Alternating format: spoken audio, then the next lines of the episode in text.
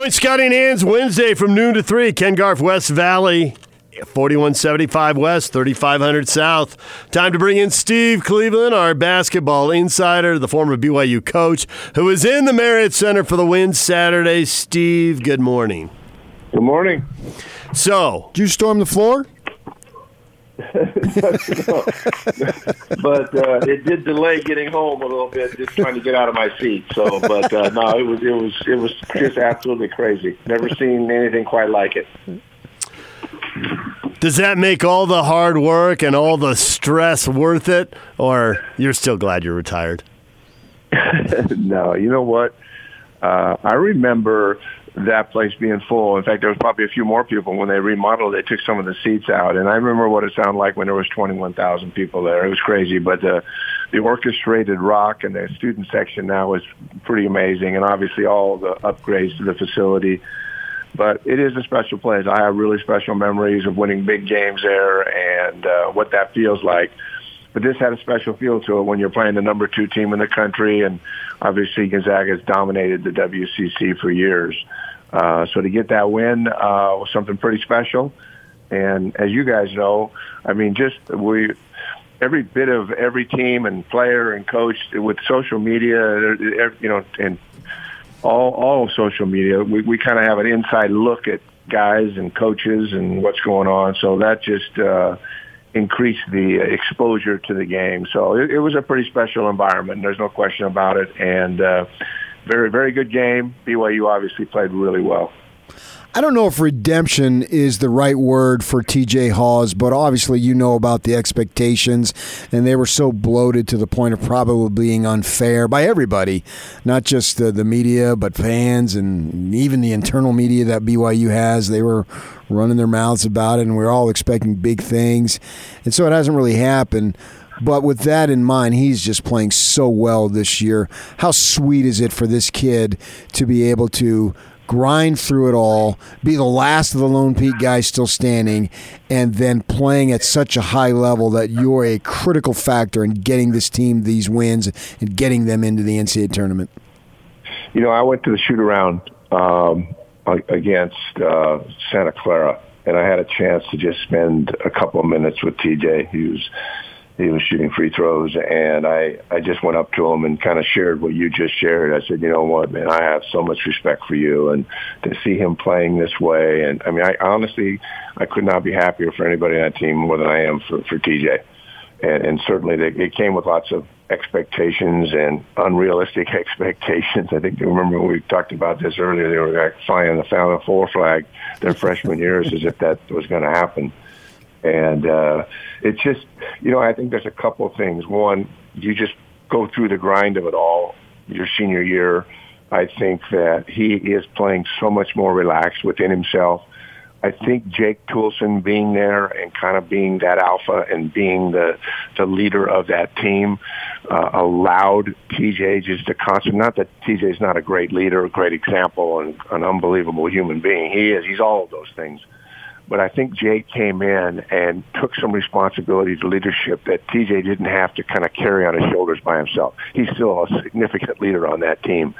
But I think Toolson comes in and uh, he he kind of just establishes himself. And for somebody that's a transfer, that's not very common, but that's just his personality type. And what's happened, I think, is that it's made TJ and in Yoeli. They've just gotten really comfortable in who they are and how they play, and they've just made big plays game in and game out. So uh, I'm happy for TJ. I also believe that the leadership of the team is better, and I think Jake Toolson provided something there that had a real calming effect. And it's not easy for a transfer to come in and immediately have an impact. I mean, you can say, well, you know, he's he's putting the numbers up, but it's more than that. And, and consequently, the uh, the culture of, of of that team and the chemistry of that team changed when Jake got into the program, and I think he had a real positive impact on TJ. And of course, TJ is, is someone that will always be beloved at BYU because of what he's kind of endured and how he's finishing.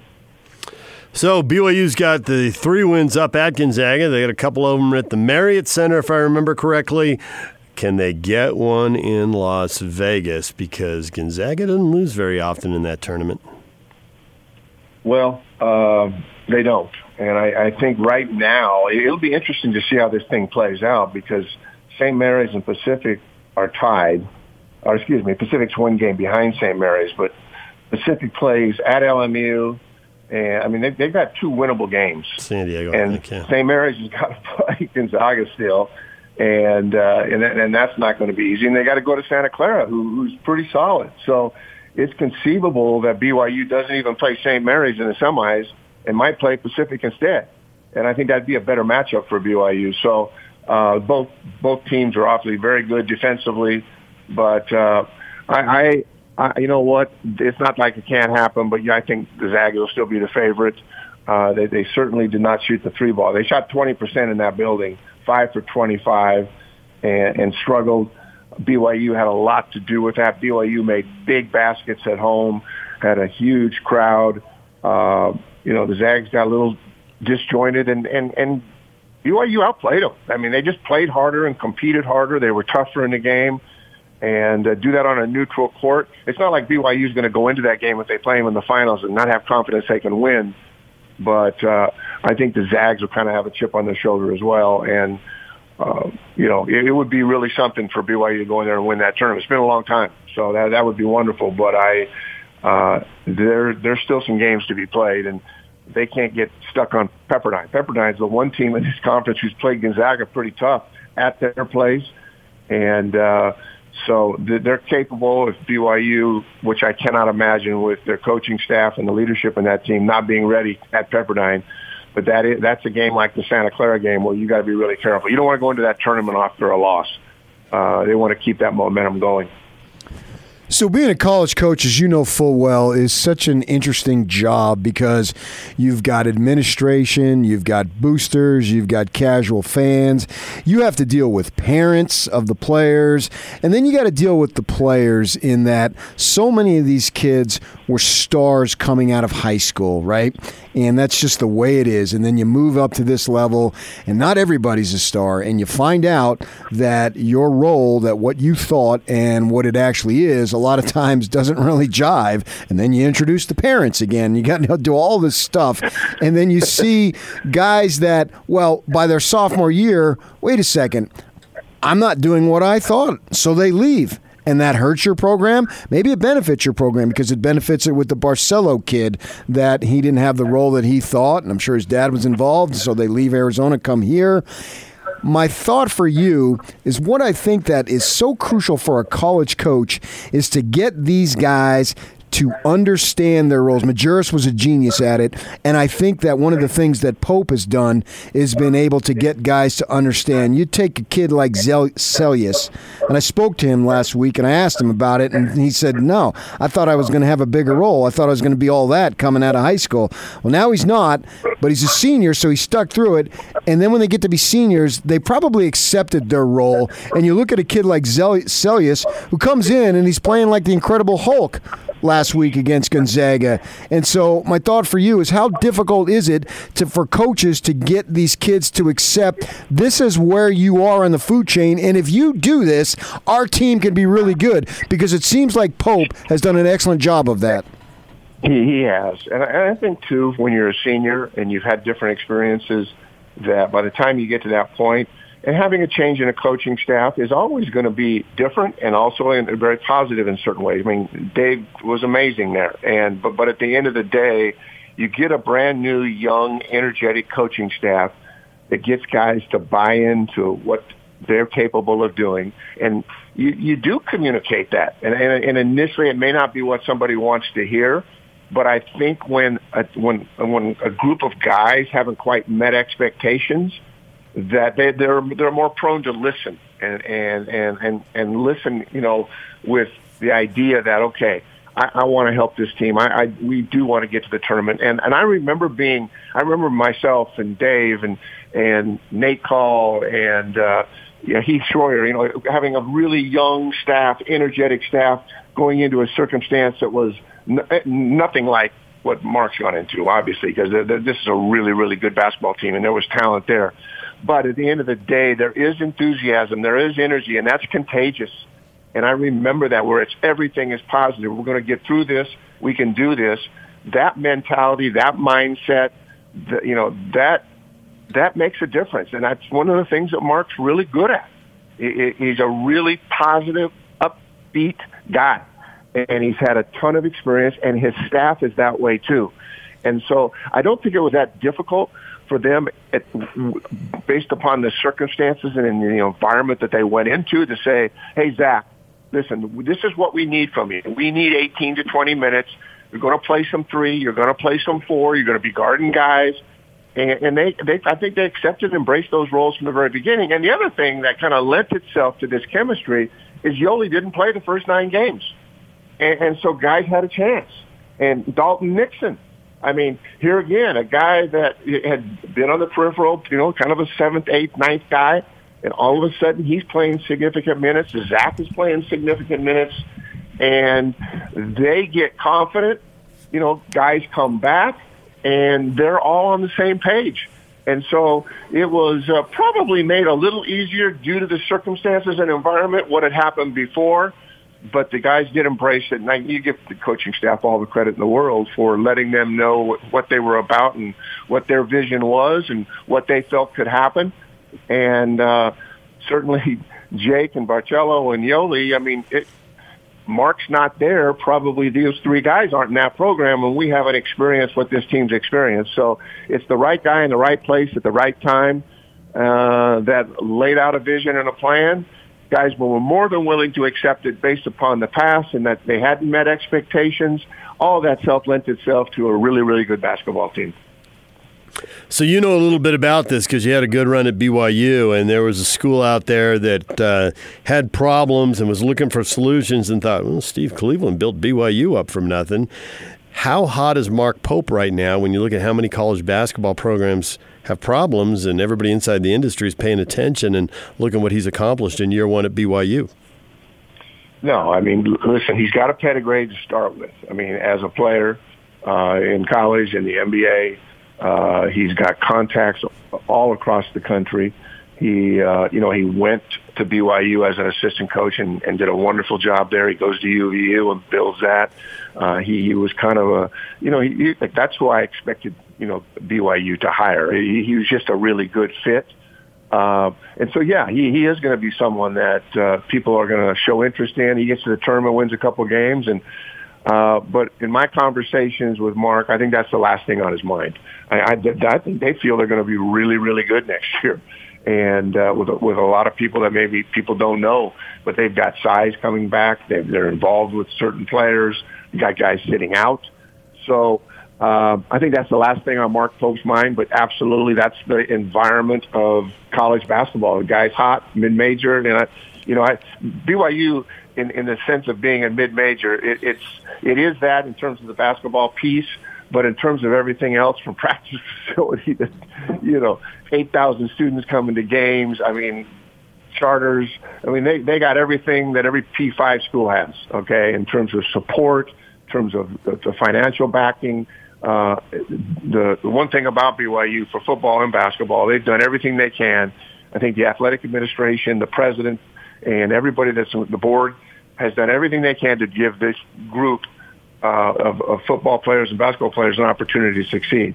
And in basketball, you don't need, you know, 20 or 30 guys. You can get it done with two or three or four guys and really have an impact. But I would think that's the last thing on Mark Pope's mind. And I see him actually kind of staying here for a long time. I know things can change, but right now he, uh, he, he's just a natural good fit. And I think his family feels really comfortable here. Things can change down the road. Don't, don't get me wrong. But uh, I think he's got a lot to do here, and he's still got a lot of season this year. This thing's not over yet. They have a chance to do something really special in the tournament. So wait a second. You're saying the big fancy practice facility with those coaches' offices that are the size of a small home versus to what you had and your assistants over there in the Marriott Center, the size of bathrooms. You're telling me it's a lot better now? Oh my goodness! hey, listen. What some most people don't know is I shared my office with Brian Santiago, who was my administrative assistant for. I knew that. you knew that. You knew that, and it was a nice office. Hey, it was way better than the office I had at Fresno City College, which was about eight by eight. So, hey, I, I was I was thrilled. I was thrilled to have that office with a trophy case that had championship trophies in it, and no, no. I mean, I, I I was so jacked and excited to be there and to be a part of it, and but I I do remember what that felt like, and when I was I was sitting there just watching the coaches, and I thought, man, I, that just took me back to 1997, and and again, where we were and where they were were two different worlds, but we were all junior college coaches, first of all, which is unheard of. That'll never happen again. But we were hungry. And it, it took a while, but we were hungry, and the players were hungry, and everybody was on the same page. There was a vision, and there was an energy, and and that's kind of what Mark has right now, just with better players and a lot better facility. but uh, yeah, yeah, you know, I mean, I, I get where they're at. I, I I just felt that it was really a cool experience for me to go to that to that uh, shoot around because it just, you know, I've been out of the game for seven, eight years. You know, you, you know, you forget, you know, you you've been away from it.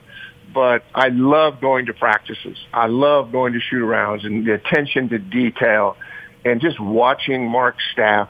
He's got a great staff and he won't have them forever. But right now he's got the perfect staff in the perfect place for those guys and people that they're, that they're coaching. So, um, it all works. But yeah, my experience was a little bit different. Thank you for bringing that up. all right, all that good feel, all those good vibes, but we would be remiss if we did not ask you about the Jazz, who won 19 out of 21, but then lost five in a row, but then won four in a row but then laid an egg against San Antonio and lost back to back against Houston. So, how much of this is just it's a long season and they've messed up games and it happens and they got to dig their way out of it? And how much of this is that a brand new team, but you put 20, 30, 40, 50 games on tape? Is the league starting to figure them out and catch up to them? Because that thought, I think, scares Jazz fans for what would happen going forward if that's true. Well, I, all of those things are uh, the ingredients to what's happened. I mean, I, I think conference play. I'm only just in college where we play, you know, a third of the games that the NBA plays uh, in a regular season. But I'll tell you what, at this time of the year, uh, it, they are just grinding type games, and depending on your health, depending on you know where you're playing and who you're playing, uh, it's really hard to win games. I mean, it's really, really hard. You you look at it and say, okay, Memphis is playing Utah, or it's New Orleans versus the Lakers. These games end up being close. And, and the reason they end up being close is that everybody's got film. Guys do get tired. There are injuries. There's just so many variables that impact winning and losing at this time of the year that it, it just it just is what it is. And I, I mean, you look right now. You're right. I mean, defensively at times that's got to be the constant for you. And, uh, it, you know, in San Antonio, they give up 50% from the three point line. Houston shoots 48% from the field, 41% from the three point line. You, you got to really defend at home. I mean, that's, that's something you can't take. You, you think, oh yeah, you got to go on the road and that's how you win on the road, but you, that's how you put people away. But I, it is part of the NBA grind. And you, you look at it, the next four or five games they have, uh, you, you look at it, they got the Suns, they got the Cavs, the Knicks, the Celtics, Pistons. Only one of those teams is above 500. But I, I, I can't imagine them losing, losing to the Suns at home. But you know what? And I and, and the Cavs, you got to figure they're down, depleted. Though they are playing a little bit better, uh, the Knicks are playing a little bit better. The Celtics are going to be always be good at home because they're playing for something. They want as high a seed as they can get. Then you got the Pistons, but on paper you think, okay, they're four and one, but you know what? Uh, this time of the year, there's no pressure on the Cavs. There's no pressure on the Knicks. There's no pressure on the Pistons. They're loose. They're confident in, in themselves. And uh, so you got to go into those places, four games in a row on the road where games you should, three of them you should probably win on paper. Uh, but at this time of the year, it's going to still take a special, special effort. And guys are going to have to step up.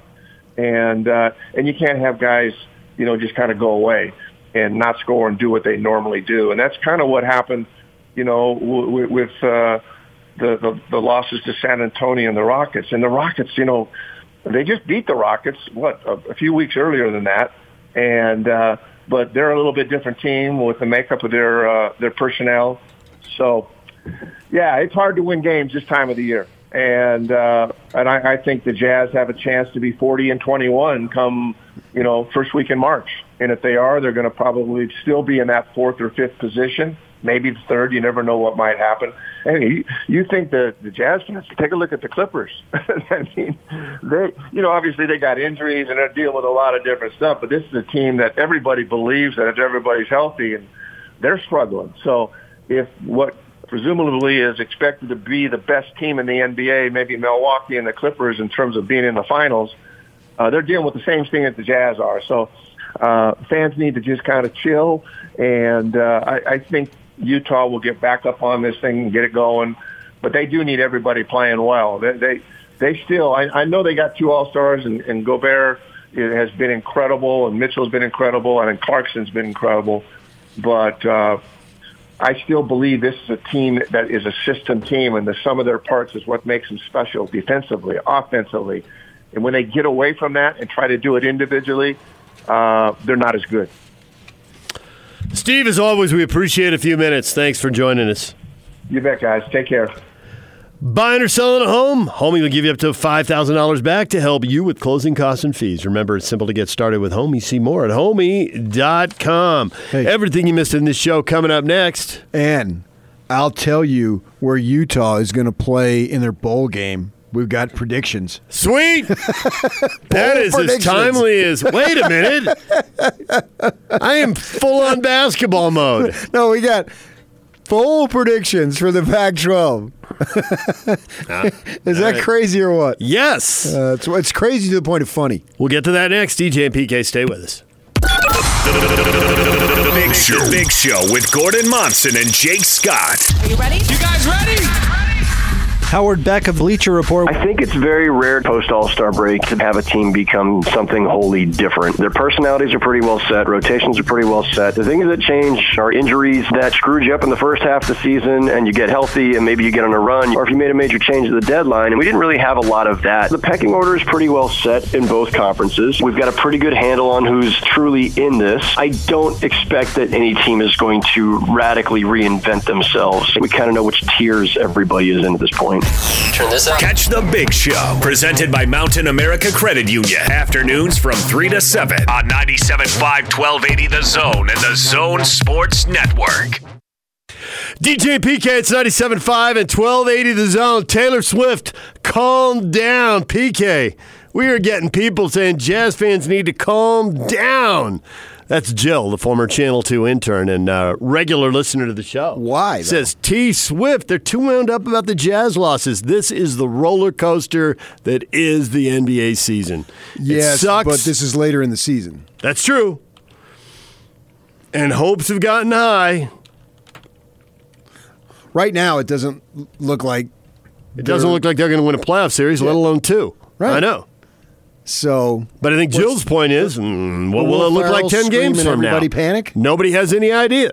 So she'll keep watching the games. And maybe it'll just be a Yeah, but disaster. right now it doesn't look good. I know. I'm with you. So if you're going to panic, now's the time. well, now would be a good time to panic.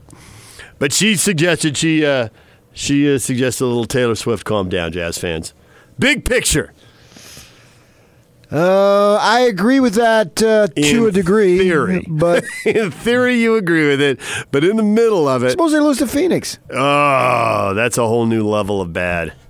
Yeah, San Antonio's better than. I mean, if they lose to? Phoenix, I don't even know if I have a job tomorrow. Actually, the Suns and Spurs have basically the same record. Yeah, but still, somehow the Suns seem way worse. It does, doesn't it? It's because of the last 10 years, Phoenix Yeah. has sucked, and the last 25 years, the Spurs have been in the playoffs. Right. I don't know what the streak is. What's the streak, Yak? Is it 22, 23? I don't know what it is. It's, It's up it's there, awesome. it's out there. Yeah, and it's almost gone. They're four games out of a playoff berth now. Don't think they're going to get it this year. Yeah. No, no, this is probably where it ends. All right, well, Jazz and Suns tonight. We have heard from a lot of Jazz fans today with a lot of theories. And the most distressing one is that the Jazz had a lot of new personnel. They figured out a lot of stuff, but now the league has figured them out. And if that's true, that's a problem, unless there's another tweak for Quin Snyder and his staff to make. But I don't, I don't think this is an X's and O's strategy talent thing. They look really good one quarter and really bad the next. That just screams that it's mental or it's chemistry or it's, but it's not talent X's and O's. Yeah, I think it's maybe uh, the Spurs thing was taken a little bit for granted. I think he got beat against Houston. Spurs, you looked awful. I, I think it was maybe just a little bit more casual than it needs to be.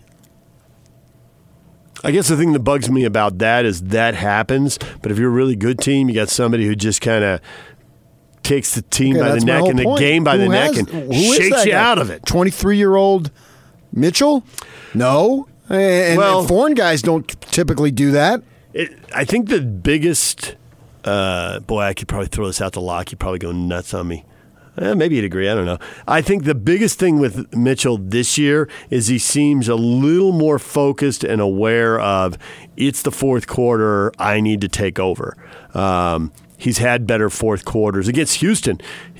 Scored a bunch of hoops and was clearly trying to take over and will them back into the game. And that's not something we saw from him. Certainly his rookie year, but I don't even really but think don't we saw wait that till the fourth second year. quarter, man. And that's the next thing is when do you get to the point where instead of okay, I have to take over in the fourth quarter, like okay, I'm playing the game, but I'm also watching it. And when do I need to exert myself? Because oh, ah, it's getting away from us here in the third quarter. And maybe he only learns that by going through this.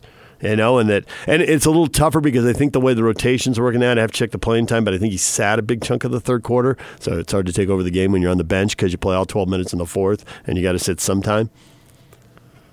Yeah, man, I want to see him take over the team. If you want to be a legacy player, You got to be able to do that. then you you can't be worrying about feelings either. You got to be worrying about winning.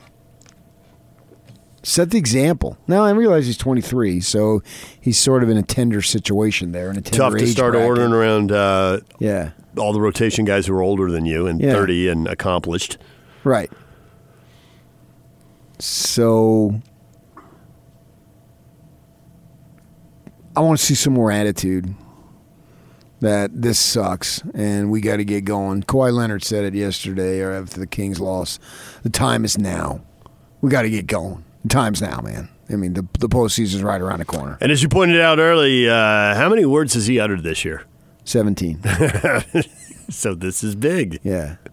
His words carry more weight because he's not out there blathering on about nothing four times a week. No. It's not his style. No. LeBron wants to tell us his opinion on the baseball. Fine. That's his style. I'm okay with it. But it's not Kawhi style. No. So when Kawhi weighs in like this, it Yeah. means something. It means he's not happy the way it's going. He didn't like the loss to the Kings, and he knows they got to be better if they're going to win a championship. And he didn't move to LA to be close to a championship and play second fiddle to LeBron. He moved to the Clippers to try and win it all. Yeah, it'd be interesting to see what they do in today's uh, shoot around practice because they send two guys. And in my mind, today, there's no connection to Phoenix. So it's not, oh, you're playing Indiana for the first time. So you put Bogdanovich up there. So it ought to be Gobert and Mitchell. You're the two leaders. You're the two all stars. I want to hear from you today. Well, they didn't practice yesterday, and they didn't shoot around the day before because a lot of times they rotate through, and you know, well, it'll be these two guys because it was two now. yesterday No. or two yesterday, No. and there was nobody yesterday, and there was nobody the day before that, No. so it could be those two. Well, it has to be. You're the two leaders of the team. Or it'll be Conley. Not really. Yeah. All three of them talked after the uh, after the loss to Houston. All right, so we've talked to Jazz this morning. We've also talked to BYU. The Cougars, what a win. Ken Pomeroy came on and said, uh, consensus six seed now. He said there are people I'm at five or seven, but BYU pretty much a six seed, basically up a line after that win over Gonzaga. Yeah, they'll move up to five when they get another win over Gonzaga here. There it is, Vegas, baby. Two weeks from tomorrow. I'll be there. That would be huge. Oh, and I'll, I'll only be there.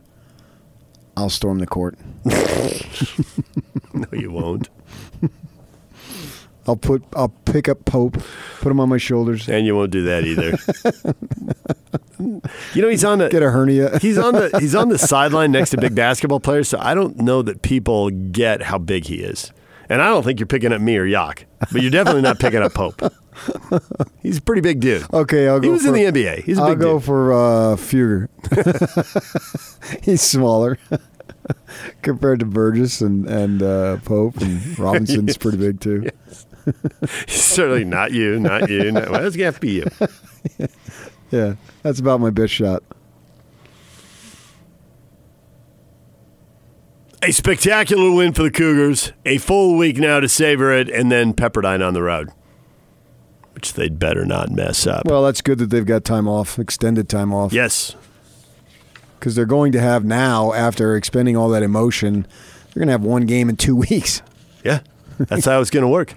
Then you'll wait another week. And you get to buy through the early because that's a Friday Saturday tournament, and you'll get buys Yeah. that portion, the opening So round two of the weeks from tonight.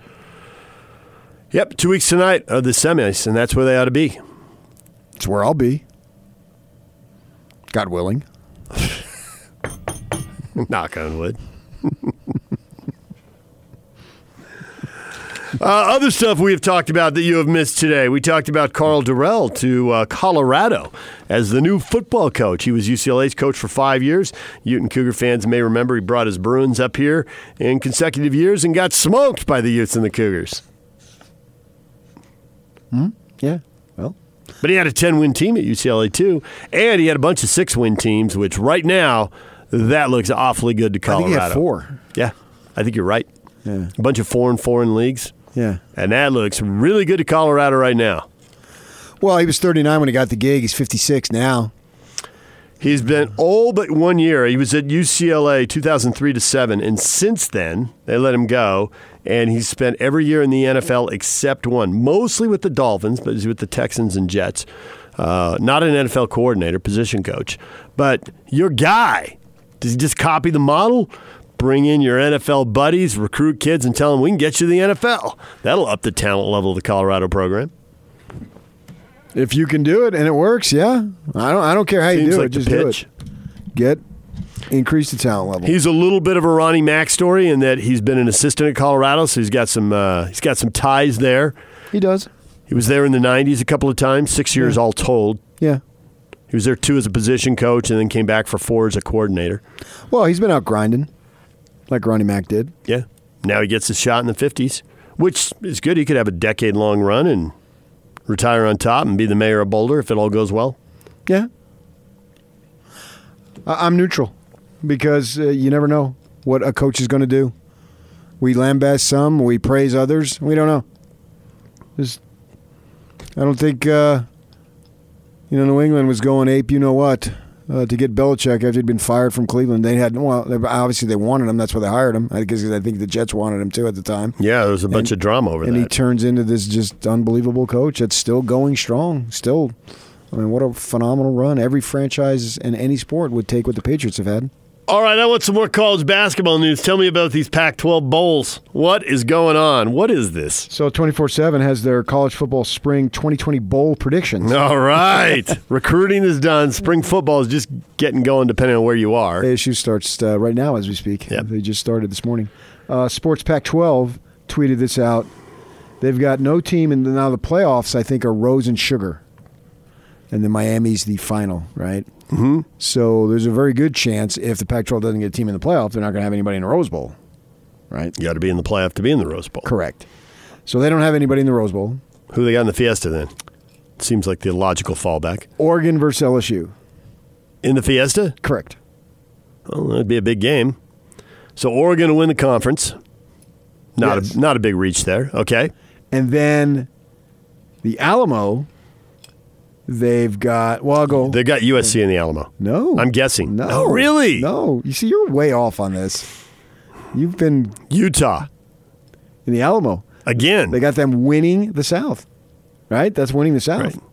So they got them playing Iowa State in the Alamo. I'm surprised they got uh, Utah in the Alamo. Usually Bulls don't want the same same school two years in a row.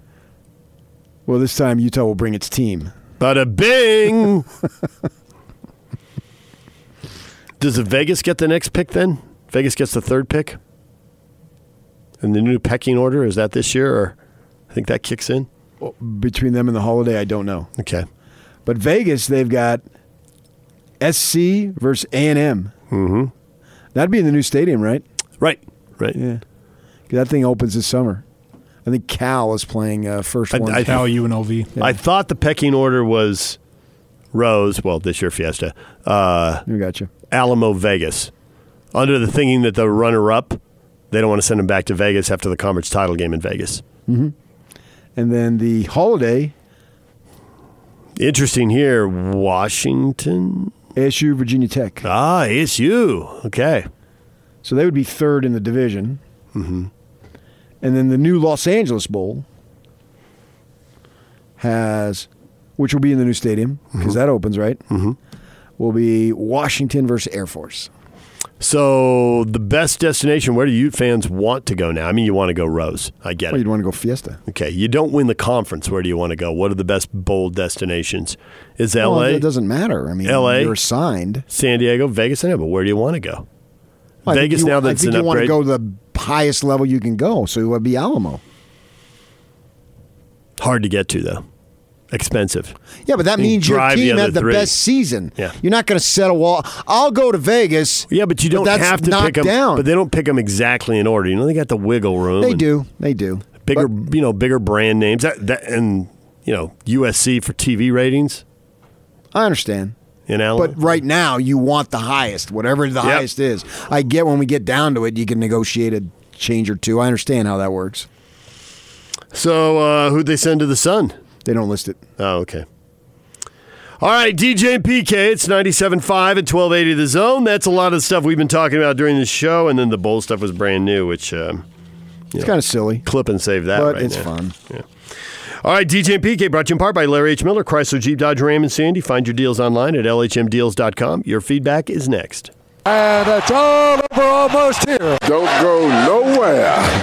It was the weekend of upsets and hidden identities. You got top four in college basketball, changing it up, and the Jazz not doing so well, and people hiding that they're rodeo cowboys. Ah, Madison Bumgarner, Rodeo Cowboy, Mason Saunders. All right, DJ PK, it's time for your feedback, and it is brought to you by Audi Salt Lake City, where you can pick up a new Audi Q5 SUV for only three fifty nine per month. Visit Audi Salt Lake City at nine ninety nine South State or AudiSaltLakeCity.com. The Jazz are dropping. BYU is rising. What is going on? How do you explain this? That's the question of the day, and it has led to a lot of feedback. Mike says it's just Utah teams being Utah teams. They're up, they're down. Steven says BYU must be living right on and off the basketball court. Yes, that quote will live on forever, and thanks to me for getting it. You're the man.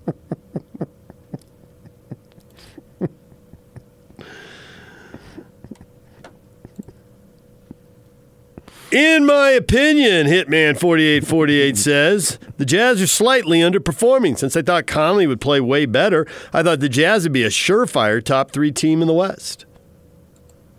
I can live with that. Surefire? Come on, with Kawhi and with AD joining LeBron and LeBron healthy, didn't you think top three? That was best case scenario if you get to third in the West. Maybe you thought they'd get to second. Okay, but who did I think was going to be better? I'll grant you the other two, but Well, who, Denver had been better. Had they passed Denver, Houston? is that a surefire thing that Denver was going to be better? No. no, that's why I thought it was a battle to get into the top three. Maybe surefire is not the right phrase, but a certainly an extremely realistic possibility. Well, we thir- certainly thought slash hoped that they were upgrading from five And it doesn't look so today. today. Now check back in a week because this team has been sort of a roller coaster here since going uh, 18 of 21.